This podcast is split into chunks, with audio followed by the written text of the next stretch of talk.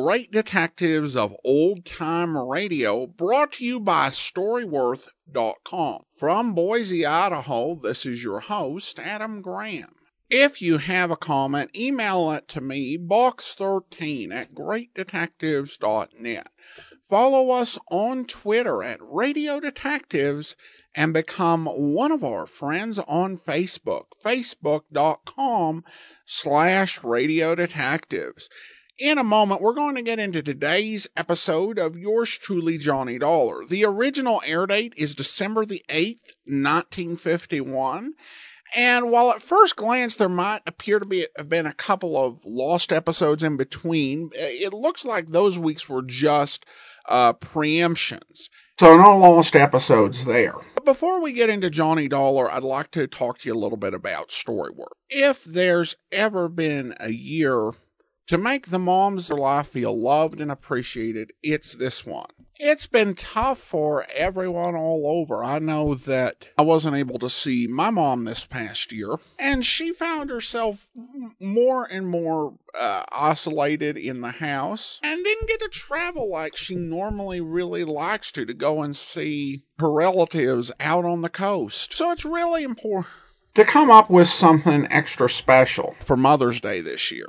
That's why I'm honoring my mother with a gift she's going to enjoy, a whole family can enjoy with her Storyworth.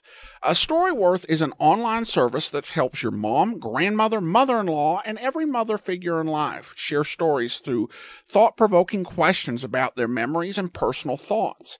Uh, it's a fun new way to engage with them, especially if you can't be together in person. Every week, Storyworth emails your mom a different story prompt.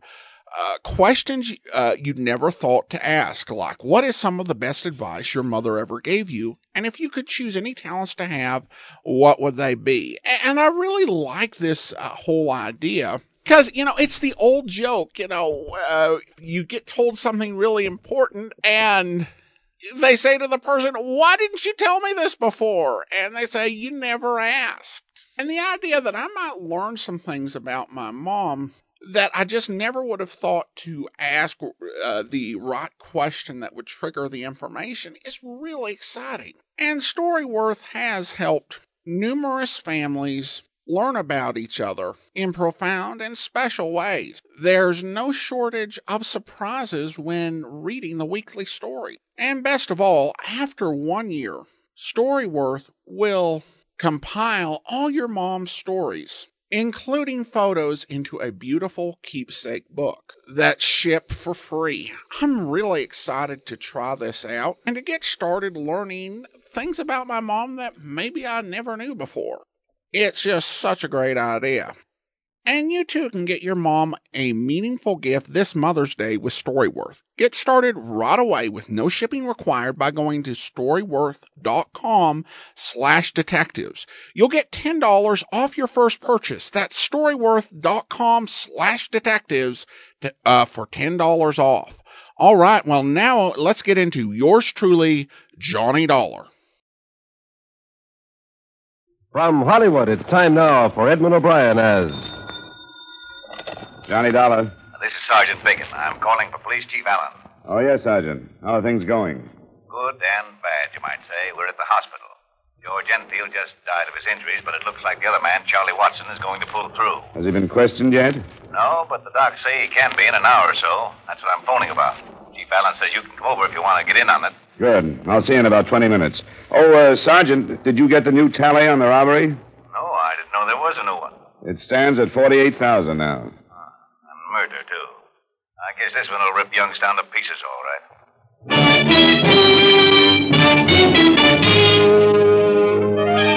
Edmund O'Brien in a transcribed adventure of the man with the action packed expense account, America's fabulous freelance insurance investigator. Yours truly, Johnny Dollar.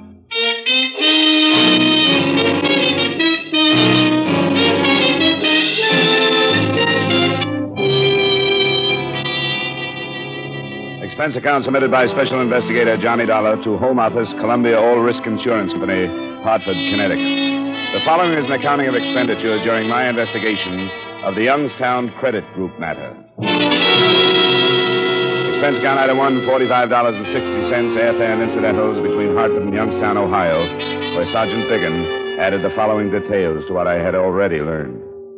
The Youngstown Credit Group is a savings and loan set up for the employees out at Federal Mills. About two years ago, they set up this service to cash the men's paychecks. Enfield and Watson have been going right out to the plant every payday at noon. Charged a small fee for the service. The same two men every week with that kind of money? That's right. And this morning, somebody finally caught up with them. Knew the route they took and the time. Evidently stopped their car some way, got into it, relieved them of the money, and then pushed them out while they were making their getaway. Enfield and Watson are a mess. That's all we've got except an abandoned sedan that might fit in someplace. It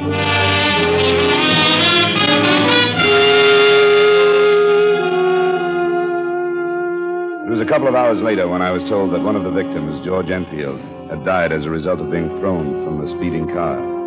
I went to the hospital and there met Chief Edward J. Allen, a man I'd read about and admired as the police officer who had led the fight that finally forced Detroit's Purple Gang out of Youngstown. I was surprised at his being on hand so early in a case and said so. Because I haven't gotten used to not being a sergeant, I guess. I answer a call with the boys anytime I can. Uh, we, we won't be able to press Watson too far. He'll be in pretty bad shape from the sedatives. Yeah. Does he know about his partner being dead? Uh, not yet. And we'd better hold it back. Uh, here. Oh, Watson. Feel like talking about what happened? Sure. I'll try. Thanks. Uh, this is Mr. Dollar. He's an insurance investigator. You've had some rough going, Watson. I'm Chief Allen. Yes, sir. You tell us when you want us to leave, Watson, and we will. But uh, we want to get on this as fast as we can, and the more you can tell us now, the better it'll be. I will. They, they stopped us just after we crossed Spring Common Bridge. Were they waiting, or did they follow you from town? Followed us.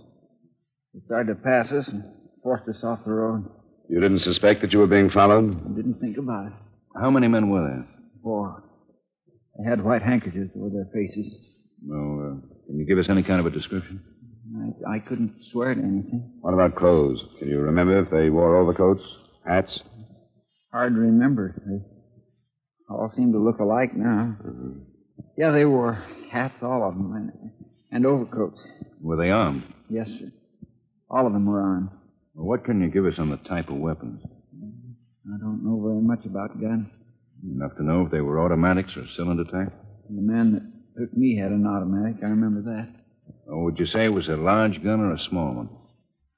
I don't know how to answer it. Didn't look either way. Hmm. Or was it nickel plated or blue steel? It was dark, I think. Blue steel. Hmm. Uh, how tall are you, Watson? Five nine and a half. Was this man as tall as you? A little taller, sir. Was he heavier? No. Thinner, I'd say. I weigh 170. Yeah, you're doing fine, Watson. Uh, just a few more questions. Did this man say anything to you? Just get out. He held the gun on me and said, get out. At the same time, another one was taking Enfield out. Mm. Enfield was driving? Yes, sir. It was his car. Uh, that was a blue 1948 Plymouth sedan, huh? Yes, sir. They made us get in the back seat on the floor, kneeling with our heads down. Where did you have the money, Watson? In the trunk. Locked in the trunk? Yes, sir. In a briefcase. They must have known that. Yeah. Uh, how did they operate then, Watson? Well, they made us stay on the floor. They left their car and got in Enfield's, all of them.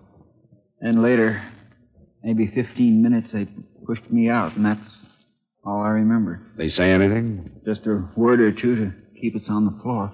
Uh, Watson, uh, see if you can help us with this. Somebody knew an awful lot about the way you and Enfield operated, even to the point of knowing they'd have to take the car because you carried the money in the trunk. Who would have known all that? Well, quite a few, sir, but I think I would have recognized him. They wouldn't have to be there, Watson. Somebody who could have given the information to the four men. Well, I can't think of anybody who'd do that, sir. Well, give us the names of as many as you can remember right now. That bunch had to get the information from somebody. The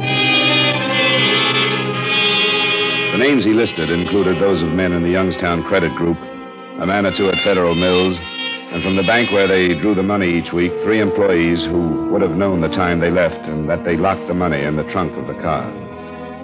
There were 12 all told, but instead of our following them up, some officers were assigned to check their movements for anything that might lead us someplace. An alarm on the Plymouth sedan and the description of the man with the glasses was broadcast. And while Chief Allen waited for results at headquarters, I went out to the east side to talk with Enfield's widow. All I can think is he's gone, and I don't know what I'm going to do. I don't know. I don't know how to tell the kids that he's gone. You have anybody to help you, Mrs. Enfield? Nobody. I don't want anybody. I want to be let alone. Nothing has ever been good. Nothing. Scraped and did without and never got ahead, and now it ends like this. I don't know what I'm going to do. Why do you have to bother me? Because somebody who knew a lot about your husband, or Watson, is to blame for all this. I don't hardly know what you're saying to me. I just keep thinking, I've got to tell the kids. I'm sorry, Mrs. Enfield. I hoped you could help us find the man who did this thing. How could I help anybody? By telling me if there was some acquaintance of your husband's you think might have known his routine when he went to Federal Mills. Somebody who could have taken advantage of what he knew. He wouldn't talk about that. Why should he? Who are some of his friends, Mrs. Enfield? I didn't know many of his friends. He never told me much about what he did. Never brought them here. Where would he have met them then? Downtown, someplace. I'm not sure. It could be important. He used to bowl, but I never went with him. I couldn't say where. Why do you make me talk about things he did? I won't do them no more. Not right you're bothering me like this. Not now. Not so soon like this. Leave me alone. All right, Mrs. Enfield. Believe me, I wouldn't have come if it weren't so important to learn as much as we can, as quickly as we can.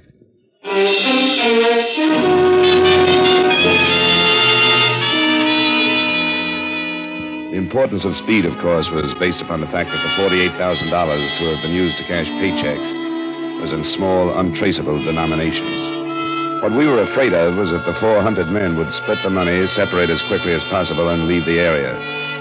It was 5.30 p.m. by the time I reported back to Chief Allen. The search for the Plymouth by then was statewide, but nothing had developed. At quarter past seven, something did. The owner of a farm a few miles from town called in a tip. A few minutes later, we pulled up in front of his house. Didn't think anything about it till I got the paper this evening. I read how the police were looking for a Plymouth sedan. Said to my wife, wonder if that could be the one. She said, don't seem likely, but I made up my mind to call you anyway. Well, I'm glad you did, Mr. Long. Well, there's a Plymouth like that down there at the edge of my land. It's there now? Well, it was at nightfall, and what's more, I was fixing some drift fence down that way when it drove in. I remember now there was four men got out of it. Now, what time was that? About noon. Did you get a good look at these men? I didn't pay much attention till another car come and uh, turned around. Then they all got into that one and drove off. Were they carrying anything? A briefcase? No, I didn't notice. Now, which way did they go? Well, toward the city, same way both cars come from. Now, what kind of a car was it? Well, these blame new models all look the same to me. I couldn't say. It was blue, though. What about the men? Is there a chance you'd recognize any of them? Well, I couldn't be sure. I don't pay much attention to people. Well, thanks very much, Mr. Long. We'll go take a look at that Plymouth. Just drive down the end of my fence there. You'll see a turnoff. It's not a real road, sort of a lover's lane like.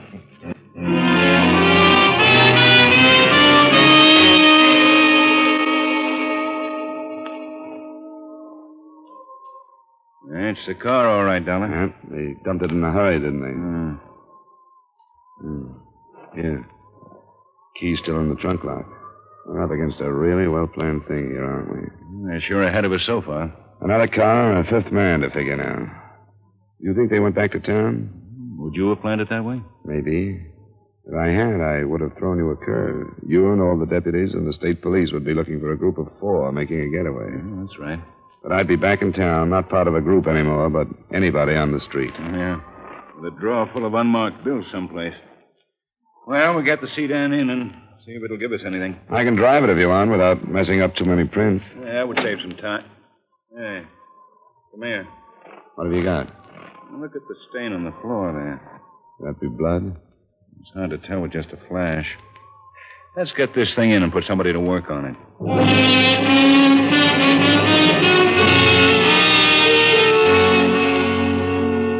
We learned that night that the stain on the rear floor of the sedan was blood, but I didn't get its full meaning until the next morning when I showed up at police headquarters. Good morning, Mr. Dollar. Hi, Sergeant. Chief in? He's been here since dawn. Go on in. Thanks. Oh, there you are. Just called your hotel. I take it I'm late for something. Did you sew this thing up after I got out of your way? Oh, hardly. I asked him to speed up the autopsy on Enfield last night, and it turns out that he was beaten before he was thrown out of that car. Oh? Well, with all the rest of the damage to his head, it was easy to miss. But the fatal wounds were caused by a blunt instrument, probably a length of pipe. Then he must have known somebody in the group. Sure he did. We've got a downright premeditated murder on our hands.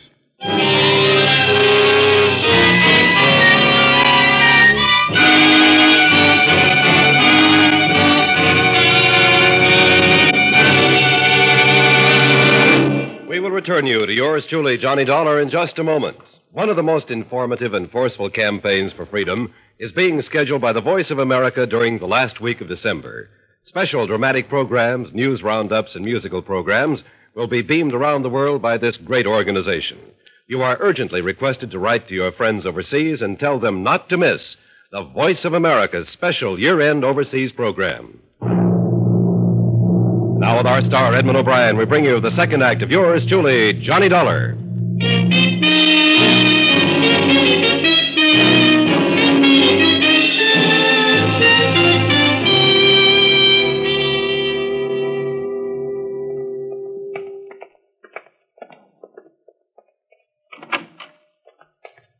Morning, Watson. Good Morning, sir. How's it going today, Watson? Better? Yeah, I think so. You caught those guys yet? Not yet. Have you been told that George Enfield is dead? No. He died? They killed him, Watson. They beat him before they pushed him out of the car. The reason must have been because he knew one of the men, or maybe more than one. Now, I know at a time like that, things get a little out of focus. And most level headed man in the world isn't likely to think quite straight. But we want to go over what happened with you again. Sure, but I, I, I don't see how it could have been anything like that. It almost has to be, Watson. They didn't kill you, so why would they kill him if they didn't have a darn good reason to? I don't know. Uh, tell me, uh, what did Enfield say while this stick up was going on? I don't think he said anything. I didn't hear anything he said anyway. Not any names, if that's what you mean. Well, that's what I want you to be as clear about as you can. Oh, I'm sure I didn't hear anything. I I was talking so myself. Maybe he could have said something I didn't hear. While you were still in the front seat? Yes, sir. I was scared stiff, and I kept telling this guy not to shoot me. That's all I was thinking of. I was scared stiff, and I couldn't help it. All I remember is him sitting with his hands still on the wheel and those men with masks on coming for us. When you were both on the floor of the back seat, Watson, did he say anything then? No, sir. What about you? I was begging for my life, and I'm not ashamed to say so. You don't have to be. I was saying I don't care about the money and to let me out of there. I thought they were going to kill us then, because I couldn't think of any other reason why they should take us with them. And Enfield said nothing. No, I, I'm I'm sure he didn't. I remember now. One of the men even said something. He said, "What's the matter with you? Why aren't you begging like your buddy?" And George still didn't say anything. Uh, did this man call him by name? I don't think so. No, he didn't. Dollar? Yeah, I think we've stayed long enough. Thanks very much, Watson. Sure. You may have helped us quite a lot. You get some rest now. We'll see you later. Yes, sir.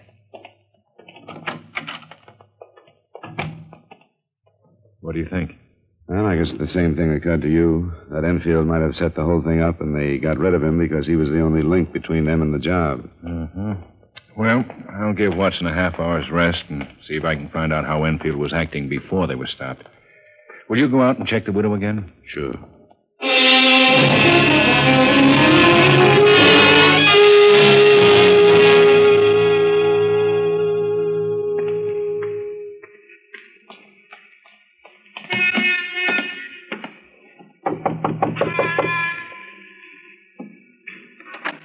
Hello, Mrs. Enfield. What do you want? Well, we've learned some new things about your husband's death, and I wanted to tell you about them. What kind of things? May I come in for a minute? For a minute. I got work to do. Thanks, Mrs. Enfield. What kind of things did you find out about George? That he didn't die because he was pushed out of the car. How was he then? He died as a result of a beating. The men who stole the money killed him for one reason or another. I don't see any difference. He's gone, and it don't change things how it happened. Is that all you came to tell me? Mrs. Enfield, I don't understand you. Don't you want to help us find the men who killed him? It's over with. Now I'm going to try and forget. No, I'm afraid it's not as simple as that. I can tell you this, Mrs. Enfield. The police think it's possible that your husband was involved in that robbery. Why do they? I told you yesterday, those men knew so much about the habits of your husband and Watson that they must have learned from one of them or from somebody very close to either one. And Watson is pretty much cleared in their books. I don't know. You don't know what? I'm all mixed up. I knew something was wrong. I even thought about what you just said. But I tried not to. I didn't want it to be true. If it's true, it'll come out. You've got to realize that, Mrs. Enfield. My sister from Cleveland came and got the kids. She can keep the truth from them until I can move out of here. They think he was a hero. They're all I care about. Nothing can hurt me any more than he did. I'm sorry, Mrs. Enfield. I'll show you what kind of a man he was.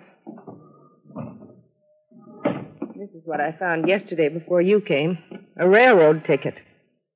He was going to leave us. California. Why didn't you tell me yesterday? I didn't want anybody to know I was ashamed. The kids, mostly. I didn't want them ever to find out.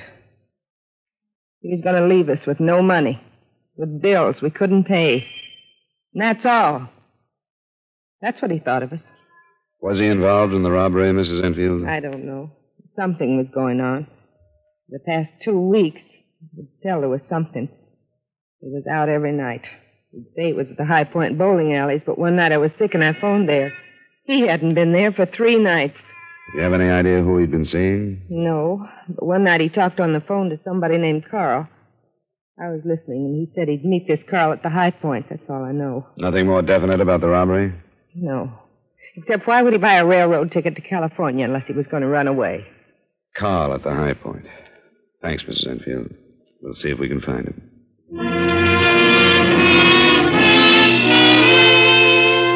Comparing notes with Chief Allen made it look all the more like we were on the right track. Watson had told him that Enfield's attitude when they left the bank could have meant that he was under some kind of strain. Surprisingly, the name Carl fit in almost immediately. Carl Huffman, a punk with an unimportant police record, had been seen meeting Enfield in the High Point alleys. He was easily located and brought in for questioning. You remember me, Huffman. What are you doing still in town? No law says I can't be here. Who told you to say that? Nobody has to tell me to say something that's true. Remember the last time you were in here? No. Well, I do. You were playing it big then, too. You were counting on some friends from Detroit who didn't come through. Whose gang was that, Huffman? I don't remember. Yes, you do. You thought it was the strongest organization in this part of the country. You thought hiding behind them you couldn't be picked up. You had the idea that just because you were on the fringe of organized crime, nobody could hurt you. But you got hurt, didn't you? A year on the last rap. So I got a year. It settles it. If you had any brains, Huffman, you wouldn't be where you are now. You'd be a decent citizen. But here you are. You just can't get along in the world like everybody else. All right, let's talk about George Enfield. What about him? Do you want to take the rap for his murder? I can give it to you. What are you handing me? What murder? All we need is the fact that he was with you night before last. We've got that. It's a lie. I'll believe our witness under oath before I believe you. It's a lie. What witness? Ben Hochek, the High Point.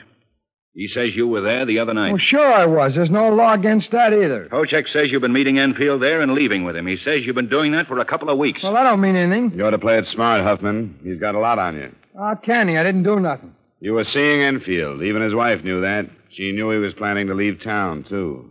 I can't help that. You were seeing him so you could set up that robbery, isn't that right? I don't know what you're talking about. Let's get back to that other thing you don't know about. Where were you the other morning between 11 and noon? I've already told you. I slept late. Your hotel clerk says he saw you leave at about 10.30. Well, he must have been mistaken. Do you want to take this rap alone? What rap? You got nothing on me. We've got enough to make a charge stick. You, you can't have. I didn't do nothing. I'll show you what we've got.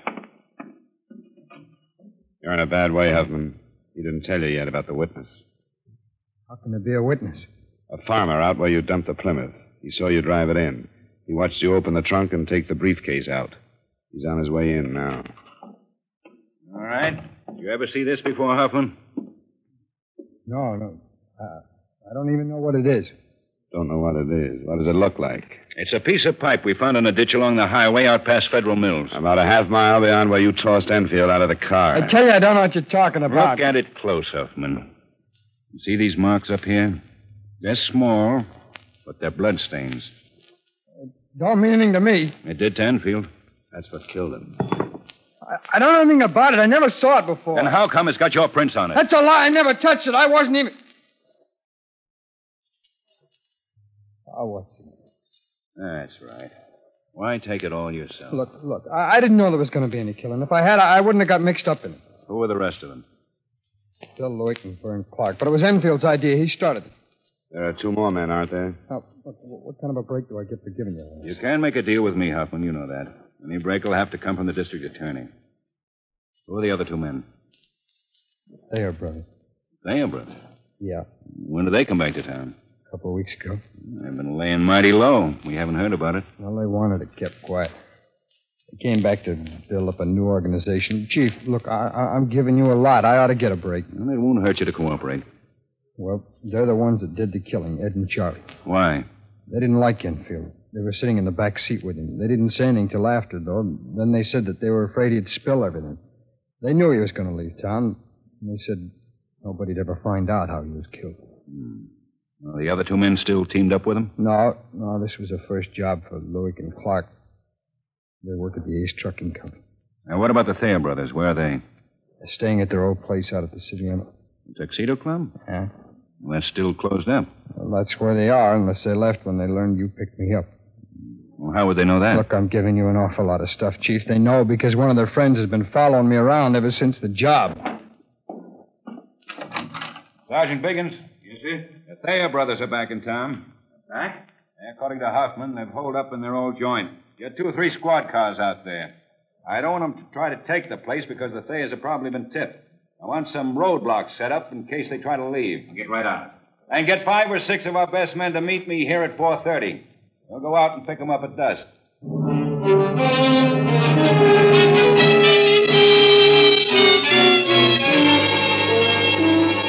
Background on the Thayer brothers while Chief Allen and I were on our way to pick up the other two men named by Huffman. They'd been at the bottom of most of the organized crime in Youngstown when Allen had taken over. The fight against them had become almost a personal one. It ended when the Thayers left town, and the fear now was that it would be reopened.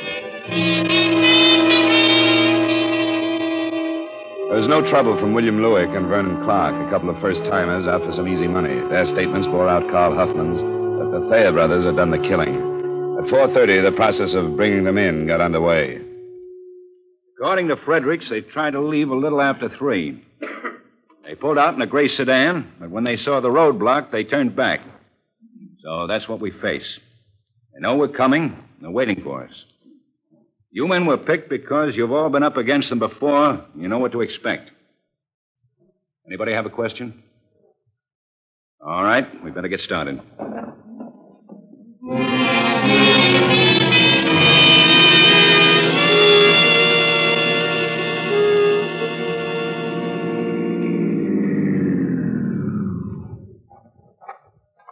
Anything happening, Biggins?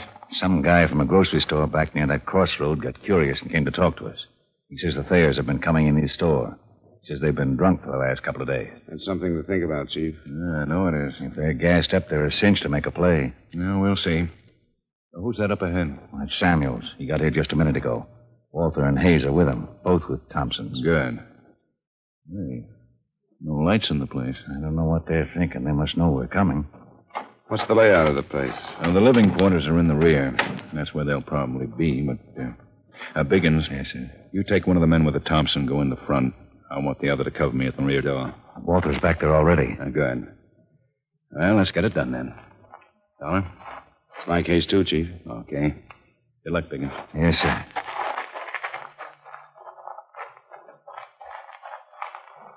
I'm moving in now, Walter. Right.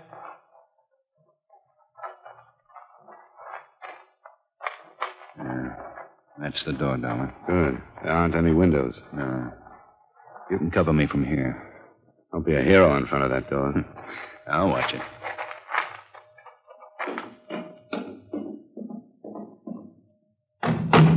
Ed, Charlie, police. Keep Allen. He's all right. All right, Walter. The Thompson, if they want it that way. Hey, come on, give me a hand.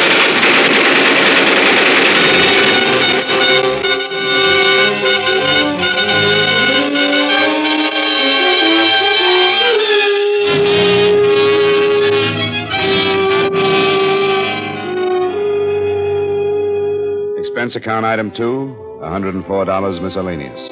Item three, same as item one, transportation back to Hartford. Expense account total, $195.20. Remarks?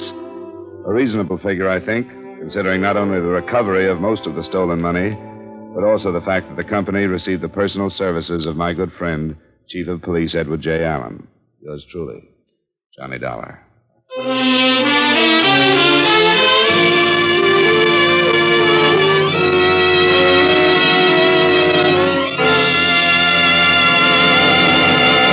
Yours truly, Johnny Dollar, stars Edmond O'Brien in the title role and is written by Gil Doud with music by Wilbur Hatch. Edmond O'Brien can now be seen starring in the Paramount Pictures Technicolor production, Silver City. Featured in tonight's cast were Ed Begley, Bill Johnstone, Parley Baer, Virginia Gregg, Tim Graham, and Stacy Harris. Yours truly, Johnny Dollar, is transcribed in Hollywood by Jaime Del Valle.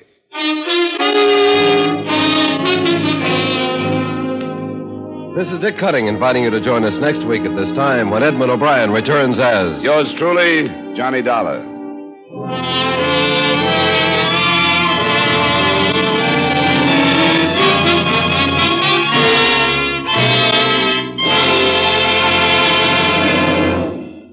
When you read the headlines on Korea, remember this industry can produce the bombers, the munitions, but only you can give the blood.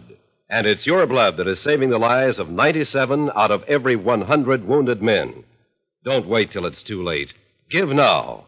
Call your local Red Cross Blood Center for an appointment. And then keep that date to save a life.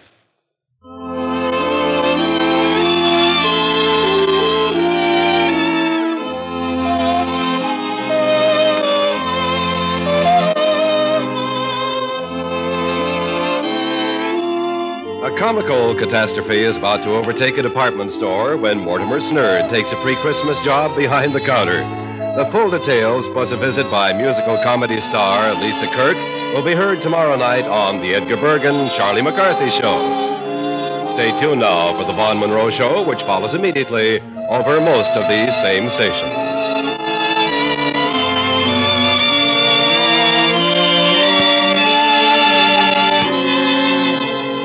And remember, King Arthur Godfrey's Roundtable holds court every Sunday afternoon on the CBS Radio Network.